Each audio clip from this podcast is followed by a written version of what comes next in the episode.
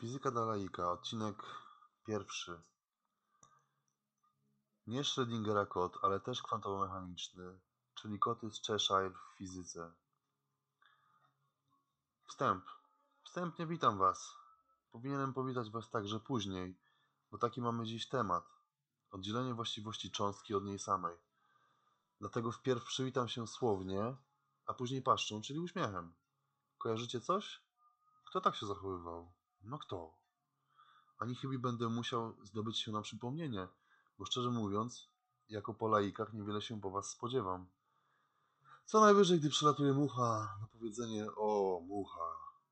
Zamiast podać prędkość muchy, współczynnik oporu powietrza, częstotliwość dźwięku wydawanego przez skrzydełka oraz prędkość ich poruszania się, tylko zwykłe o mucha. Kurde, co ja z wami mam? Niniejszym, kiedy już zrównałem was z ziemią i jednocześnie dodałem sobie punktów ego oraz wylałem swoje frustracje, możemy przejść do meritum, czyli do tematu. Jak to możliwe, że cząstki rozdzielają się od swoich nieodłącznych właściwości, takich jak na przykład spin? To tak jakby powiedzieć, że kot jest po lewej, a jego uśmiech po prawej. Teraz pewnie część z was, która posiada koty, obruszy się na mnie. Niemożliwie. To oczywiście, panie starszy, po prostu koty się nie uśmiechają. To ja się was pytam, co tu robi uśmiech odseparowany od kota? Kociarze. Okej, już dłużej nie trzymam w niepewności. Poza tym pewnie wszyscy już zgadli. Chodzi o kota z Cheshire, ze słynnej książki Louisa Carola pod tytułem Alicja w krainie czarów. Swoją drogą, tytuł powinien brzmieć Alicja w krainie dziwów, bo Wonderland to nie kraina czarów. Musiałaby się nazywać Magicland. Tylko dziwów. Z angielska, ha. Widzieliście, jak naczelny tłuk jest bystry? Dlatego możecie mi spokojnie zaufać i podążyć za mną do krainy kwantów. Punkt pierwszy. Kraina dziwów, kraina czarów, kraina kwantów. Mechanika kwantowa osiągnęła poziom dziwności równy temu z książki Louisa Carola pod tytułem Alicja w krainie czarów. Mam na myśli fakt, że naszą realną krainą czarów, równoległą do fikcji z krainy książki, może być świat kwantów. Dziś zaprezentuję pewne ciekawe doświadczenie, które pomaga nieco zrozumieć świat kwantowy, a właściwie stać się coraz bardziej świadomym, iż jest on co najmniej tak dziwny jak kot z Cheshire. Ale naprawdę, mamy tu historię o, o cząstce, która zgubiła swoją właściwość. To tak jakby powiedzieć o człowieku. Gdzieś ty zgubił głowę. Często mi się to zdarza, nie gubienie, tylko że tak do mnie mówią. Napisać wam eksperyment śledzący cząstki subatomowe, które w swojej drodze podróżowania rozwijają się na dwie gałęzi? Proszę bardzo. Ale od razu mówię, nie będzie łatwo. Doświadczenie to wydaje się osłaniać fakt, że cząstki mogą poruszać się w jedną stronę, podczas gdy ich wewnętrzne i nieodłączne właściwości, czyli spiny, lecą drugim torem. Pomimo iż wynik koliduje z klasyczną intuicją, potwierdza przewidywania sprzed 10 lat.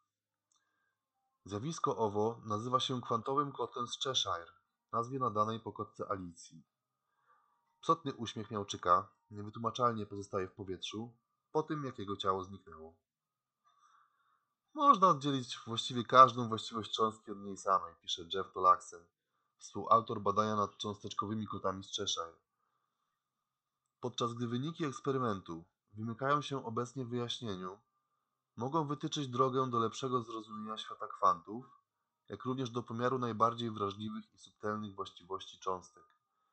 Jeśli mówię za szybko, to powiedzcie.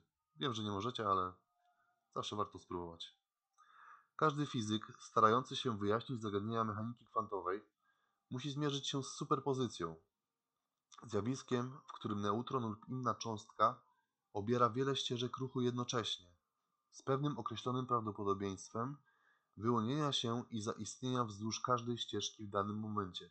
Brzmi skomplikowanie, ale to, to łatwo zrozumieć. Wystarczy wpisać w Google słowo, słowo superpozycja i wszystko będzie jasne, bo u mnie nic nie jest jasne.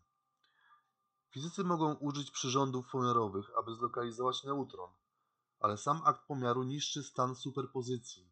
Neutron znajduje się teraz na jednej ze ścieżek i nie ma sposobu, aby się dowiedzieć, jak poruszałby się, gdyby nie został naruszony? Punkt drugi. Zakasać rękawy i do roboty. Spiny dodatnie na prawo, ujemne na lewo. W roku 1988 fizyk Jakir Aharonow, obecnie pracujący na Uniwersytecie Chapmana oraz Uniwersytecie Tel Awiwu w Izraelu, wraz z zespołem współpracowników próbowali skonstruować, albo inaczej mówiąc, zaprojektować doświadczenie, które pozwalałoby na zajrzenie za kurtynę superpozycji. Brzmi świetnie. Zaproponowali wystrzelenie, wystrzelenie cząstek w kierunku detektora, umieszczając jednak dodatkowy instrument pomiarowy wzdłuż ścieżki ruchu cząstek. Ten instrument badawczy dokonałby tzw. Tak pomiaru słabego, bardzo ogólnego, ledwo zakłócającego cząstkę. Pomiar słaby mógłby zostać dokonany przez przyrząd, który wystawiłby cząstkę na efekty subtelne, takie jak na przykład słabe pole magnetyczne. Pojedynczy pomiar słaby jednej cząstki jest bezużyteczny, ponieważ jest nieprecyzyjny. Ale przez powtórzenie zwierzenia tysiąca lub milionów cząstek, fizycy dowiedzieliby się czegoś o nich na podstawie wyciągnięcia średniej z badań. Ową technikę zastosował fizyk kwantowy Yuji Hasegawa oraz jego zespół z Politechniki Wiedeńskiej po to, aby przyłapać kwantowego kota z Cheshire na gorącym uczynku. Inaczej mówiąc, by oddzielić cząstkę od jej właściwości. Hipotezę takiego zachowania np. neutronów wprowadzili Aharonow i Tolaksen w roku 2001. Jak to to miało się do rzeczywistości? Czy naukowcom uda się oddzielić uśmiech od pracy? Jednym słowem, czy można pracować uśmiechając się tylko w przerwach? Na te i inne pytania znajdziecie odpowiedź w dowolnym kodeksie pracy. Pewnie jest tam coś na temat uśmiechów. Ja wprowadzam inną zasadę. Nie można się uśmiechać, dopóki naczelny nie pozwoli. Koniec, kropka. Każdy cień uśmiechu będzie natychmiast usuwany z komentarzy. Zajmujemy się w końcu fizyką. Widzieliście uśmiechniętego fizyka? Też byście się nie uśmiechali, gdybyście musieli pracować tak jak on. Ja już się do was nie uśmiechnę, a miałem to zrobić zgodnie z zapowiedzią we wstępie.